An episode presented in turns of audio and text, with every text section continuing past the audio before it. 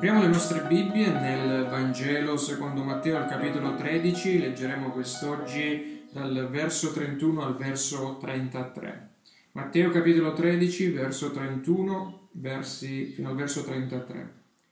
Questa è la parola di Dio. Volete alzarvi in piedi per quanti eh, di voi possono farlo per la lettura della parola di Dio. Egli propose loro un'altra parabola dicendo il regno dei cieli è simile ad un granello di senape che un uomo ha preso e seminato nel suo campo. Esso è il più piccolo di tutti i semi, ma quando è cresciuto è maggiore degli ortaggi e diventa un albero, tanto che gli uccelli del cielo vengono a ripararsi tra i suoi rami. Disse loro un'altra parabola il regno dei cieli è simile al lievito che una donna prende e nasconde in tre misure di farina, finché la pasta sia tutta lievitata. Preghiamo. Padre Celeste, eh, chi siamo noi per ricevere nei nostri cuori il tuo regno che non può essere scosso? E così, mentre leggiamo e meditiamo sulle parole di queste parabole, noi impariamo a conoscere meglio la natura del tuo regno. Dunque, ancora quest'oggi ci accostiamo alla tua parola, Padre, e con cuori grati ti ringraziamo per averci donato di far parte del tuo regno in Cristo, nel cui nome noi ti preghiamo. Amen. Amen. Come dicevo domenica scorsa, attraverso la parabola del seminatore e dei diversi terreni, abbiamo visto che quando il seme del Vangelo è seminato in un terreno buono, cioè quel terreno che anzitempo è stato preparato per ricevere il seme, il seme poi germoglia e porta frutto. Abbiamo visto che il seme è la parola di Dio. Abbiamo visto anche che come il Signore impiega semplici circostanze tratte dalla vita quotidiana per spiegare come avviene l'entrata nel regno celeste. L'entrata del peccatore mediante la salvezza che è ricevuta e l'unione del credente con Cristo. Anche nelle due parabole odierne, se avete fatto caso, sono due le parabole che stiamo per commentare insieme. La parabola del granello di senape e del lievito. Il Signore rivela ai suoi un complesso eh, è importantissimo significato celeste. Il regno celeste non inizia, non inizia in pompa magna, ma in maniera nascosta ed invisibile, per poi continuare e conquistare tutto il mondo. Inoltre, come abbiamo visto domenica scorsa, fino alla seconda venuta del Signore, il regno di Dio non è altro che lo Spirito di Dio che vive dentro di noi. Ovviamente quando diciamo che lo Spirito di Dio, che il regno di Dio conquisterà il mondo, non è che ci sarà un'unica nazione come possiamo intendere. No, avviene a livello spirituale, lo spirito dell'era a venire che dimora nei cuori dei credenti porterà gli ultimi tempi fino all'ultimo giorno in cui la Chiesa del Signore incontrerà il Signore che verrà e lì scenderanno ad opera dello stesso Spirito che ha vivificato noi, scenderanno i nuovi cieli e la nuova terra e il regno di Dio, come abbiamo visto la volta scorsa, eh, che ha cinque componenti, avrà anche un territorio fisico e il popolo del regno sarà completato alla fine dei tempi. Ma se per noi qualche ora di meditazione sulle parabole del regno possono bastare magari per capire cosa è il regno di Dio. Invece ci è voluto molto, molto, molto tempo, anni, che affinché i discepoli lo potessero comprendere. In Atti capitolo 1, verso 6, verso la fine, ossia dopo che già il Signore era stato uh, crocifisso e sceso al cielo, pensate ancora ai discepoli, uh, o scusate, quando il Signore gli appariva, pensate che ancora ai discepoli li troviamo chiedere a Lui, Signore, in, che, in questo tempo che ristabilirai il regno in Israele? Quindi dopo che il Signore era stato crocifisso e risuscitato, ancora non avevano compreso cos'era il regno di Dio. Ricordiamoci che al tempo di Gesù il popolo ebraico era in attesa del loro liberatore, che con la forza, con la spada, non con la parola, come dicono negli Stati Uniti o in inglese fa molto effetto, con with the word, the sword, not with the, the word, con la spada, non con la parola. Loro pensavano che eh, il Messia, Gesù, potesse sovvertire la tirannia di Roma, liberare Israele dalla schiavitù e restaurare nuovamente il regno terreno di Israele. Dunque, per capire meglio le parabole del regno, che vediamo in queste quattro domeniche, ti chiedo per un momento di metterti nei panni delle folle, nei panni dei discepoli che stavano davanti a Gesù cercando di pensare con loro, come loro, con la loro testa e con il loro cuore, perché Gesù sta rispondendo a loro. Quale pensi sia stata la domanda sorta nei discepoli quando, dopo aver ascoltato la spiegazione della parabola dei quattro terreni che abbiamo visto domenica scorsa, cosa pensate che abbiano immaginato o pensato nelle loro teste? Magari avranno pensato, io ho immaginato questo. Beh, caro Rabbi, se è tutto qui il tuo regno, andiamo proprio bene.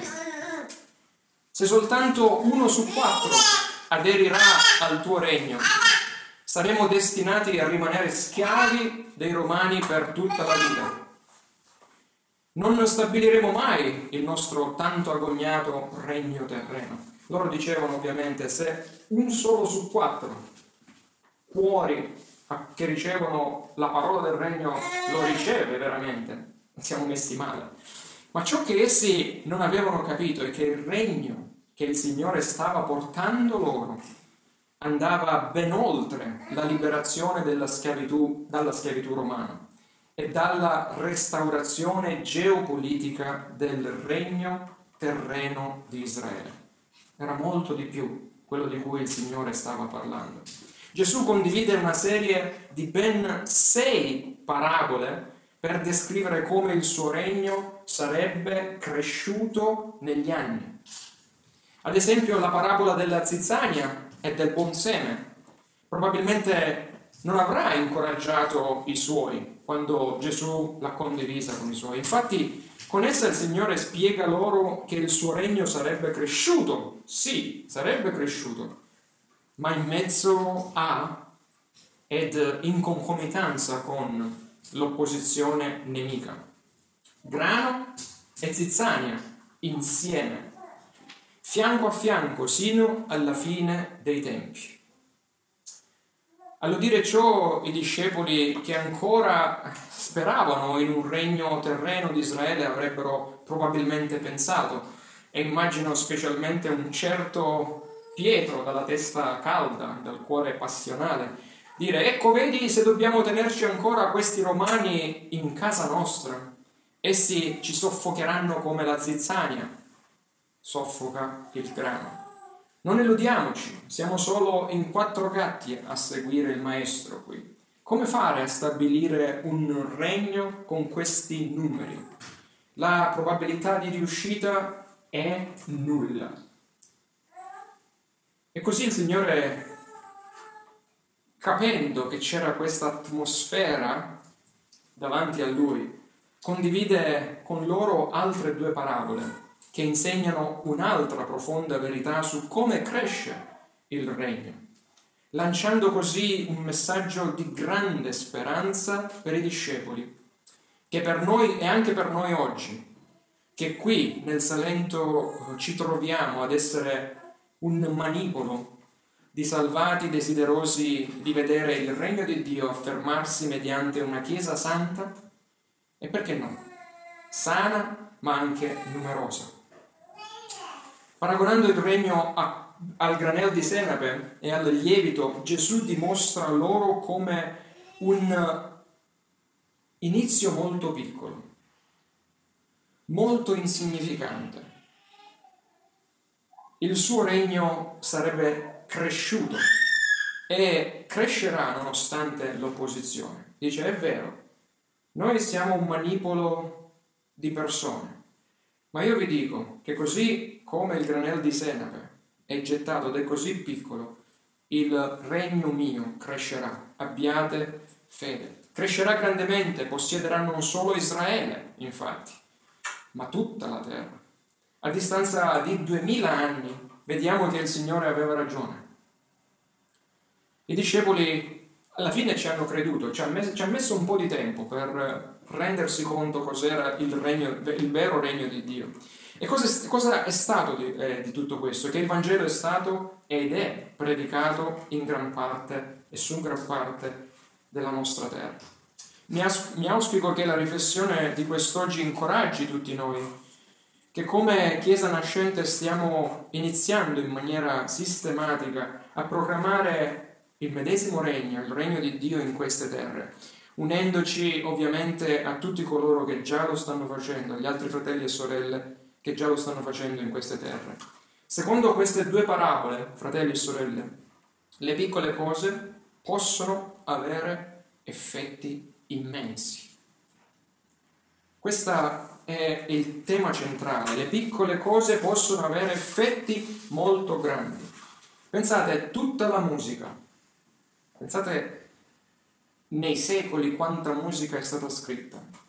Ebbene, tutte le sinfonie, tutti i concerti, tutti gli inni anche che noi cantiamo, i canti vengono fondamentalmente da sette note. Da un numero di note così piccolo, una produzione così immensa. E così come tutta la rivelazione di Dio che abbiamo in questo meraviglioso libro, la Sacra Scrittura, è leggibile attraverso soltanto 21 lettere, per noi in italiano, per gli inglesi un po' di più, per gli ungheresi molte di più, messe una dietro l'altra. E cosa ci dice questo? Piccoli inizi, piccole cose che però portano a risultati grandi e profondi, ed estesi e duraturi. Ma perché oggi vediamo due parabole e non solo una? Beh, abbiamo visto che queste due parabole hanno in realtà un unico messaggio centrale, piccole cose che sfociano in grandissime cose. Ma le due parabole in realtà messe insieme descrivono meglio la crescita del regno nelle due specifiche aree di pertinenza. Mi spiego meglio. La prima area in cui cresce il regno di Dio qual è? La parabola del lievito descrive come il regno cresce silenziosamente nel cuore dei salvati. È lì che nasce tutto. E poi la parabola del granello di senape descrive come il regno invece cresce su tutta la terra. Dunque in due punti vedremo quest'oggi l'inizio insignificante del regno e la crescita invisibile del regno. Vediamo il primo punto insieme, come lo leggiamo al verso 31. Il regno dei cieli è simile a un granello di senape che un uomo ha preso e seminato nel suo campo. Esso è il più piccolo di tutti i semi, ma quando è cresciuto è maggiore degli ortaggi e diventa un albero, tanto che gli uccelli del cielo vengono a ripararsi tra i suoi rami. Nonostante la coesistenza del bene e del male insieme, nonostante la tremenda potenza del peccato e di Satana, nonostante la semina molto massiccia di zizzania attorno al grano e nonostante il fatto che, dei, ehm, che, solo, che, dei, che tre dei quattro terreni o cuori, come abbiamo visto la volta scorsa, siano malvagi, hanno rigettato la parola di Dio, la parola del Vangelo. Bene, il potere del regno di Dio, nonostante questi pochi numeri e ben contrastati dal male, è comunque così grande che cresce e crescerà nel Salento e anche in Italia. Questa è la promessa del Signore. Crescerà nel Salento e crescerà nell'Italia. Per far capire ciò ai suoi e anche a noi, Gesù usa un modo di dire proverbiale. Mi spiego meglio. Quel modo di dire era ben conosciuto a quel tempo. Se io vi dicessi quel tale è astuto come una volpe, subito tu capiresti cosa voglio dire. Questo è un modo di dire, un proverbio. La stessa cosa fece Gesù. Eppure, pensate, la volpe non è di certo la più astuta delle creature del, del creato. Eppure diciamo così e voi subito capite cosa voglio dire. Pensate che la prestigiosa Università di Cambridge, in Inghilterra, ha stabilito che l'animale più intelligente è niente meno che... Sapete quale? Sono rimasto scioccato. Il maiale. Sì, la volpe si classifica miseramente soltanto al sedicesimo posto. Pensate, abbiamo un proverbio che descrive una verità, ma anche se il proverbio non, mette, non usa l'animale del, che sta al primo posto, noi capiamo cosa vogliamo dire. Bene, allo stesso modo il granel di senape non è, più, non è il più piccolo seme del creato. Gesù non sta usando veramente il più piccolo seme del creato, ma sta usando un modo di dire che gli altri avrebbero subito compreso. Sembra eh, però che il granello di senape fosse in realtà il più piccolo seme tra gli ortaggi, non tra, tutte, il, tra tutto il rame del vegetale. Tra tutti gli ortaggi edibili, cioè che si possono mangiare al tempo di Gesù. E la sua caratteristica unica è che, seppur minuscolo e insignificante nella mano del contadino, una volta gettato in un terreno buono, in un terreno buono, esso germoglia e cresce sino a diventare più alto, il più alto tra tutti gli ortaggi, tale da raggiungere addirittura i tre metri d'altezza. Cioè un ortaggio, pensa papà, se tu pianti una cicoria arriva a tre metri. E questo granello di serve sviluppa una pianta, una struttura simile a quella di un albero, al punto da diventare casa e riparo per gli uccelli del cielo. Inizialmente il regno di Dio era piccolo come un granello di senape. I discepoli tutti messi insieme erano quel piccolissimo seme di senape erano così piccoli e così inadeguati, così insignificanti, così non qualificati, così timorosi, così infedeli, così deboli, un po' come lo siamo tutti noi, credo, almeno come lo sono io.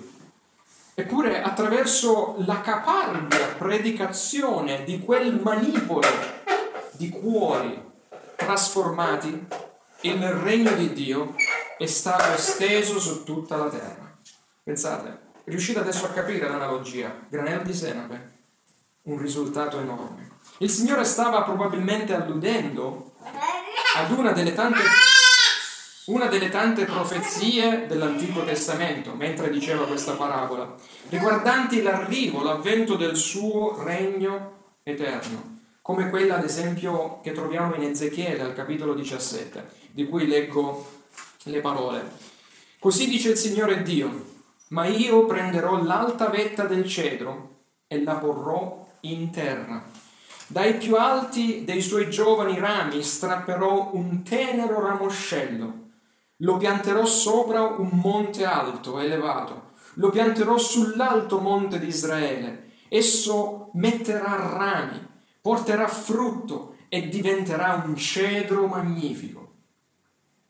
Gli uccelli di ogni specie si rifuggeranno sotto di lui e troveranno rifugio all'ombra dei suoi rami. Tutti gli alberi della campagna sapranno che io, il Signore, ho abbassato l'albero che era su in alto, ho innalzato l'albero che era giù in basso, ho fatto seccare l'albero verde e ho fatto germogliare l'albero secco. Io il Signore l'ho detto e lo farò. Wow. Nelle scritture troviamo spesso l'albero come simbolo di regalità, in particolare come figura del Messia, come figura di Cristo. Secondo la profezia di Ezechiele, il ramo messianico sarebbe stato un nuovo inizio della casa di Davide, cioè la Chiesa, il regno di Dio, che avrebbe rotto gli argini di Israele, non sarebbe rimasto confinato in Israele soltanto, ma sarebbe sfociato, arrivato sino alle estremità della terra, come dice Atti, capitolo 1, verso 8. Ezechiele annuncia che sebbene l'attuale lignaggio, linea di Davide, avrebbe preso un discendente avrebbe preso un discendente di Joachim, cioè se lignaggio di Davide secondo Ezechia sarebbe stato abbassato, come dice il re che c'era all'epoca in Israele, Dio avrebbe preso un altro, secondo la tribù di Giuda, secondo lignaggio di Joachim, il Cristo che lo avrebbe fatto sedere sul regno di Giuda per sempre. Questo splendido cedro sarebbe diventato un rifugio per gli uccelli, di ogni tipo. Così come Isaia avrebbe anche annunciato che il regno di Dio sarebbe diventato luce e casa per tutte le nazioni. Questo albero germogliato da un piccolo ed insignificante ramoscello staccato sarebbe stato così fruttuoso da soggiogare e sottomettere ogni altro regno eterno. Pensate, l'intero regno di Dio riposa sulle spalle di quel bambino nato in una mangiatoia.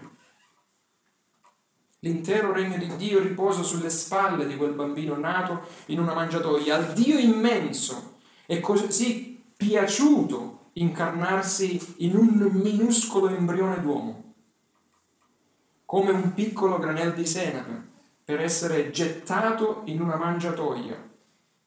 Ma in quel piccolo e per tanti insignificante e anonimo essere c'era la vita eterna che sarebbe esplosa in un regno eterno nei cuori di miliardi di credenti. Un piccolo ed insignificante inizio, duemila anni fa, ma la cui influenza è eterna. Guardiamo brevemente all'inizio di questo regno esso è parso essere estremamente insignificante agli occhi della storia. Come fu il granello di senape gettato da Dio, da, dall'uomo nel giardino. Il regno di Dio era all'inizio debole, sembrava così debole, impotente da non poter sopravvivere. Il suo fondatore fu colui che nacque povero in questo mondo. Non fu un re venuto in pompa magna, venne alla luce in una mangiatoia e terminò la sua vita morendo come un malfattore sulla rozza, rozza croce romana. I suoi primi aderenti furono una piccola compagnia, il cui numero alla fine dei giorni del regno del Signore, probabilmente non superò di, poco, superò di poco il centinaio, si parla dei 120 radunati sull'alto solaio. I suoi primi predicatori furono un manipolo di pescatori e pubblicani, che erano per la maggior parte uomini senza adeguata istruzione. Il suo primo punto di partenza fu un angolo disprezzato della terra, chiamato Giudea piccola provincia tributaria dell'impero, del vasto impero romano. Il messaggio di tale regno, che veniva predicato da Gesù e dai suoi, suscitava l'inimicizia di ogni cuore carnale. Cristo crocifisso fu per gli ebrei una pietra d'inciampo e per i greci uno scandalo. I suoi primi seguaci furono perseguitati da tutti, persino dai loro familiari. Dei discepoli solo Giovanni non fu martirizzato. Farisei e sadducei, ebrei e gentili, idolatri, illetterati e filosofi presuntuosi dell'epoca, tutti concordavano nell'odiare e nell'opporsi al cristianesimo. Era la setta da dover sterminare. Ma mai avrebbero pensato che sarebbe diventato il regno che avrebbe sovvertito il mondo. Ironicamente, alla croce laddove il nemico pensava di aver vinto, il granel di senape è stato irrorato con il sangue preziosissimo di Cristo. Ed è lì che il suo regno ha annientato tutti gli altri, alla croce. Come scrive Paolo in Colossesi capitolo 2, egli ha spogliato i principati e le potestà, ne ha fatto un pubblico spettacolo trionfando su di loro e per mezzo di carri armati, di bombe atomiche e quant'altro, no, per mezzo della rozza croce. La forte immagine qui evocata da Paolo è di un generale romano, conquistatore, che fa sfilare i suoi nemici vinti e umiliati dietro il suo capo. Ecco cosa è successo sulla croce. Cristo ha umiliato i suoi nemici. Un'invisibile lotta cosmica ebbe luogo presso la croce e Satana, il principe questa, di questa epoca, fu cacciato fuori, dice Giovanni, gettato sulla terra, è scritto in Apocalisse, legato ancora in Apocalisse e Matteo. Attraverso la morte di Gesù, il regno del male è stato derubato del suo potere di intimidire e controllare le persone attraverso la minaccia della morte e della separazione eterna da Dio. È vero, Cristo regna già su tutto il mondo. Questo è un dato di fatto, è alla destra del Padre e ha ricevuto dominio sopra ogni cosa sopra ognuno. Ma la lotta con Satana e le sue legioni non vedrà la sua conclusione fino al ritorno del Signore nella gloria. A Dio, infatti, nella sua per noi incomprensibile sapienza, è piaciuto che sino alla seconda venuta del Signore noi continueremo a combattere con un nemico già vinto. Noi continueremo ad essere insieme alla zizzania. Il Signore che ha stabilito, che la, il Signore stesso ha stabilito che la zizzania debba crescere sino alla fine dei tempi insieme al grano. Ma gioisci, gioisci, o Chiesa del Signore, perché il potere del diavolo è stato spezzato come cantava Lutero, ecco il suo destino è sicuro, il destino di Satana è sicuro. Il credente invece è parte del regno che ha vinto e che sarà manifestato su tutta la terra. E fratelli e sorelle, anche nel Salento. Ma la domanda può sorgere spontanea ai discepoli e anche a noi ad un certo punto. Come può un regno non fatto di carne e non fatto di sangue non fatto di capitali, non fatto di bombe, non fatto di eh, palazzi, crescere e sovvertire le nazioni in una maniera invisibile. Come può accadere tutto questo? La risposta la vediamo nel nostro secondo e ultimo punto, la crescita invisibile del regno, spiegata nella seconda parabola. Il Signore ci dice, il regno dei cieli è simile al lievito che una donna prende e nasconde la parola greca nascondere significa inserisce segretamente in tre misure di farina, tre misure di farina soltanto, finché la pasta sia tutta lievitata. No, il regno di Dio non è un regno che cresce in maniera visibile, bensì invisibile, invisibilmente e spiritualmente. La parola la parabola del lievito dimostra che il regno non cresce occupando le nazioni, dichiarando guerra a tutti, con guerre e strategie militari. Il regno di Dio cresce invisibilmente nel cuore del peccatore rigenerato e giustificato e lo porta alla conversione e dopo la conversione questo regno continuerà a crescere in altri cuori sino all'estremità della terra. Questo è come cresce il regno di Dio. Certo, non puoi vederne la sua bandiera sventolare. Noi non possiamo vedere la bandiera sventolare del regno di Dio se prendiamo l'aereo e giriamo nei vari stati, con eh, il suo proprio Campidoglio, la sua capitale. Ma puoi vedere in ogni nazione cosa? cuori trasformati dal Vangelo del Regno. Quelle sono le bandiere del Regno di Cristo. Voi siete le bandiere, gli stendardi del Regno di Cristo. Non puoi udirne il suo inno suonato ai giochi olimpici, ma puoi udire i suoi inni di gloria al proprio Re costantemente innalzati la domenica in tanti servizi divini agli angoli più disparati della terra. Come invisibile è il lavoro del lievito, una volta nascosto nella pasta, il quale però porta al tempo debito, al tempo stabilito, ad un risultato certamente visibile, la pasta aumentata, così è il lavoro dello Spirito di Dio che fa fermentare i cuori dei peccatori penitenti, facendoli diventare cittadini e ambasciatori del suo regno eterno. Il Signore ci dice che la pasta invisibilmente fermenta e viene trasformata dall'interno e aumenta da sole, pensate, da sole tre misure di farina ad una quantità tale da poter sfamare più di cento persone, dicono gli studiosi di questa parabola. Ancora una volta, il messaggio della parabola magari diviene più chiaro. Il regno inizia con poco, per poi mostrare il suo molto.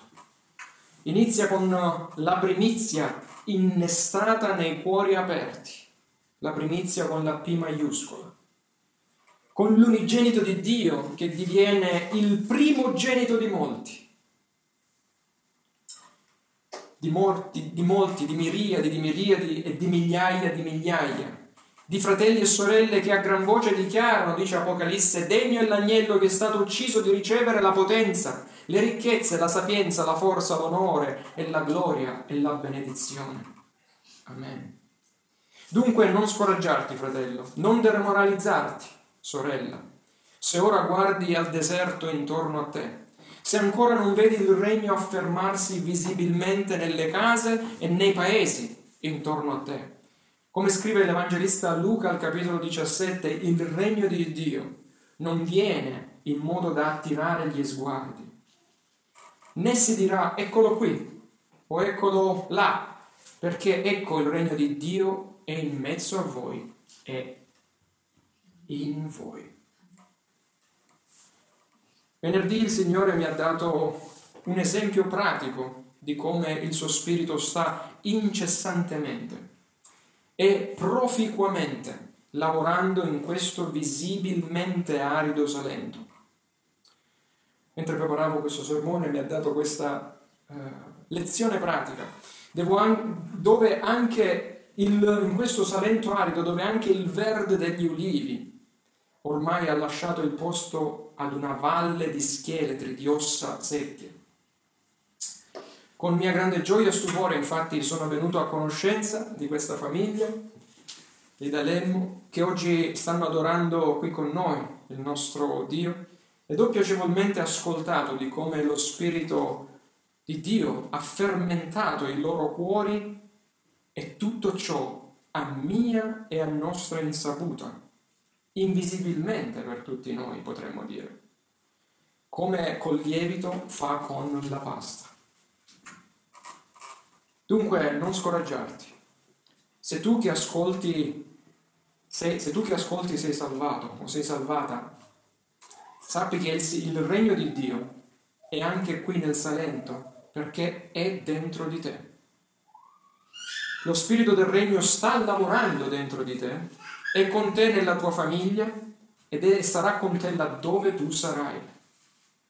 Tu non lo stai magari vedendo affermarsi perché al momento il lievito non ha ancora fermentato altri cuori, ma magari sta già lavorando nei cuori dei tuoi figli, che tramite te crescono esposti alla parola di Dio. Sta lavorando nel tuo parentato, o laddove tu hai gettato un seme apparente, apparentemente insignificante.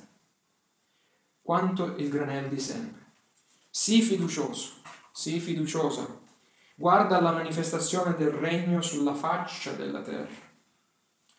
È vero, dopo che il seme del Vangelo è stato gettato, non sempre è stato immediatamente visibile il risultato, ma il fermento è costante, è continuo ed ha già prodotto in duemila anni una grande pasta fermentata alla gloria di Dio. Il granello di senape è cresciuto ed è diventato un grande albero, una casa per tutti i popoli, dice la parola. Nonostante la persecuzione, l'opposizione, la violenza, il cristianesimo si è diffuso gradualmente, possiamo dire ovunque quasi. Città dopo città e paese dopo paese hanno ricevuto il Vangelo del Regno. Chiesa dopo chiesa è stata fondata in qualsiasi, con quasi ogni nazione della terra. Predicatore dopo predicatore è stato suscitato per proclamare tale Vangelo del Regno. E missionari dopo missionari sono stati inviati per prendere il posto di coloro che sono stati ammazzati il sangue dei santi annaffia il seme della parola di Dio, è detto. Imperatori, filosofi pagani, politici e tiranni hanno tentato invano in tutti i modi di, farne, di fermarne, di frenarne il progresso del regno. Ma esulta, o Chiesa, il regno del disprezzato Nazareno. Sì, il regno del disprezzato Nazareno si è esteso sino ai confini della terra. Le parole profetiche della parabola davanti ai nostri occhi oggi sono letteralmente adempiute. Sono già adempiute e continua il loro adempimento. Il granello di senape è già divenuto un grande albero e gli uccelli del cielo, cioè le nazioni tutte, gentili inclusi, noi inclusi, si sono stabiliti nei suoi rami. Il Signore Gesù disse che sarebbe successo e così è stato. Impariamo da questa parabola a non disperare mai di alcuna opera fatta dalla grazia di Cristo attraverso noi peccatori, suoi ambasciatori che operiamo nella sua volontà, specie quando i suoi primi inizi a noi sembrano deboli e piccoli. Un solo ministro in qualche angolo sperduto, un singolo missionario in mezzo a miriadi di selvaggi pagani, un singolo riformatore in mezzo ad una chiesa decaduta e corrotta come fu quella romana ai tempi di Lutero, agli occhi dell'uomo scettico. Tutto ciò può sembrare, tutti questi numeri così piccoli possono sembrare del tutto, può sembrare del tutto improbabile che possa funzionare.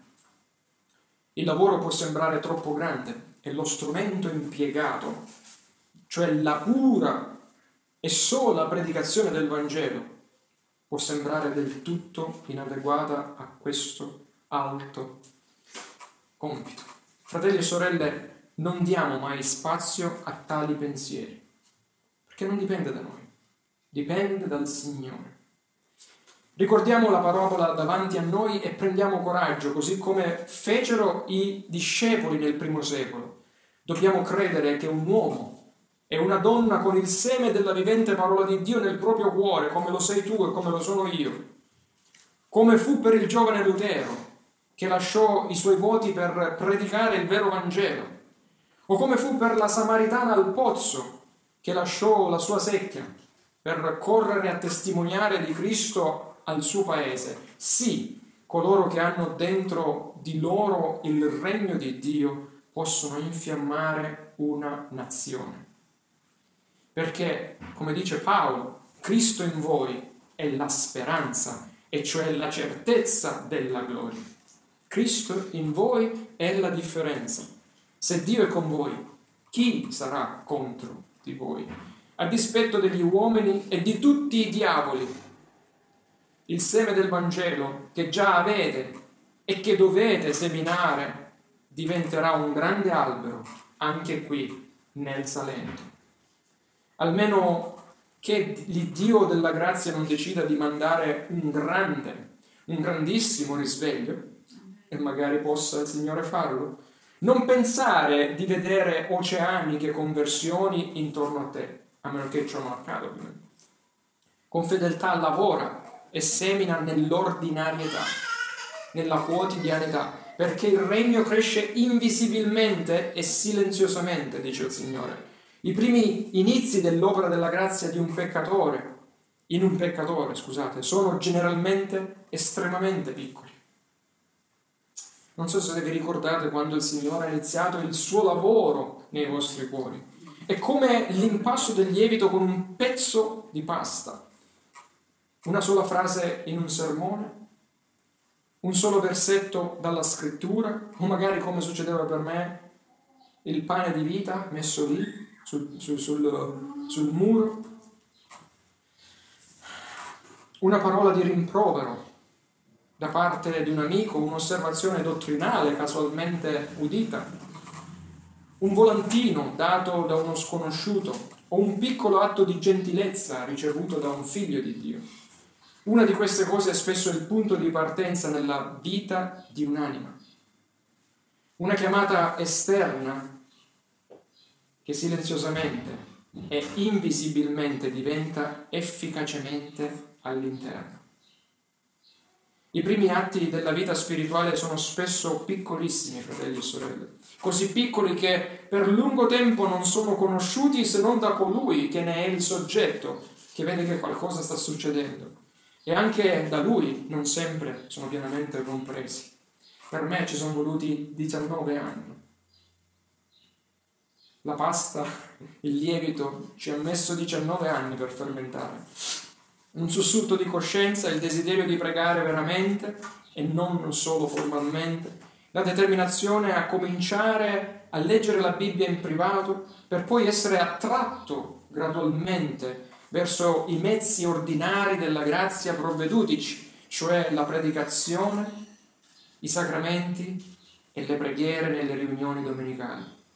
Il, cre- il crescente disgusto poi per le cattive abitudini e cattivi compagni, questi o alcuni di essi sono spesso i primi sintomi eh, della grazia, i sintomi di quel lievito che comincia a fermentare il cuore del peccatore silenziosamente, invisibilmente. Sono sintomi che noi uomini non possiamo percepire con gli occhi. Certo è che l'opera della grazia, una volta iniziata nel cuore, non si fermerà mai. Mai.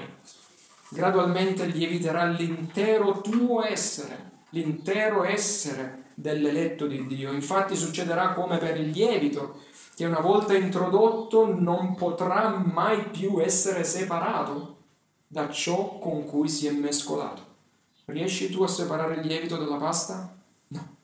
L'opera di Dio non potrà mai essere separata dal cuore nel quale sta lavorando. A poco a poco il seme del Vangelo piantato influenzerà la coscienza, influenzerà gli affetti, la mente, la volontà, finché tutto quel, il tutto di quella persona non sarà colpito dalla sua potenza.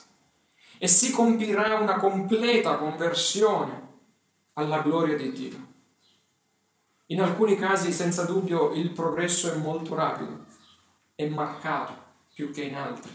Ma quando nel cuore inizia una vera opera dello Spirito Santo, stai ben certo che tutto il carattere della persona prima o poi verrà rievitato e cambiato. Le cose vecchie passano e tutte le cose, le cose sono diventate nuove, dice Paolo. Dunque, in conclusione, Impariamo da questa parabola a non disprezzare il giorno delle piccole cose, dice Zaccaria, guardando le nostre case, guardando le nostre famiglie, guardando alle nostre città, al nostro Salento e a questa nostra nazione. Come Paolo, anche noi dobbiamo avere questa fiducia. Dobbiamo avere questa fiducia che colui che ha cominciato in voi un'opera buona la condurrà a compimento fino al giorno di Cristo Gesù, che colui che ha iniziato il regno lo porterà alla sua consumazione. Se sei un cittadino del regno, sappi che per grazia di Dio, operante in te, egli si aspetta che tu sia ambasciatore del suo regno, che tu sia stendardo del suo regno e che tu sparga il seme del suo Vangelo e che tu nasconda il suo lievito, vada a mettere tu il suo lievito nelle vite intorno a te, al lavoro, ovunque tu ti troverai, e questo lievito lavorerà in maniera invisibile, misteriosa e costante. E questo sarà non il tuo lavoro, ma il suo. Ci penserà lui. Se invece tu che ascolti non sei ancora un cittadino del regno, magari c'è qualcuno che ascolterà questo messaggio dopo, il Signore ti dice colui che viene a me io non lo caccerò fuori. Ricevi la sua parola. Riconosci che tu sei nient'altro che un peccatore bisognoso della sua grazia gratuita. Pentiti e dunque credi nella persona e opera del Signore nostro Gesù Cristo e ti assicuro che per l'opera del suo Santo Spirito operante in te, in modo graduale, crescente e diffuso, vedrai come quel piccolo seme di verità e quel piccolo lievito nascosto in te porterà un grande frutto alla gloria di Dio il Padre. Poiché, come è scritto in Apocalisse, l'Amen, il testimone fedele e veritiero, il principio della creazione di Dio, cioè Cristo, lo ha proclamato e lo manterrà. Egli dice, io edificherò la mia chiesa e le porte dell'Ades non la potranno vincere. Dice ancora così oggi il Signore degli eserciti a tutti noi. Vogliamo pregare.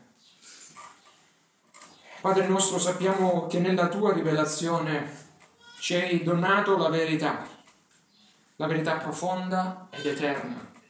Grazie per averlo messo in termini semplici, in modo che possiamo capirlo quest'oggi. Grazie per la certezza che il tuo regno anche ora, in questo momento, si sta estendendo inesorabilmente nonostante l'opposizione del mondo. Padre, prego che tutti coloro che hanno ascoltato e che ascolteranno questa esposizione divengano parte del tuo regno e che nessuno abbia a conoscere il pianto, il lamento e lo stridore di denti nell'inferno eterno in cui sarà gettato il regno delle tenebre. Che essi siano salvati venendo a te attraverso Cristo Gesù. Grazie Padre per aver compiuto la tua parola. Gesù ha detto che il regno sarebbe cresciuto, così è stato e così sarà. Amen. Ed ora ricevete la benedizione di Dio Padre, il Signore ti benedica e ti protegga, il Signore faccia risplendere il suo volto su di te e ti sia propizio, il Signore rivolga verso di te il suo volto e ti dia la pace. Amen. Amen.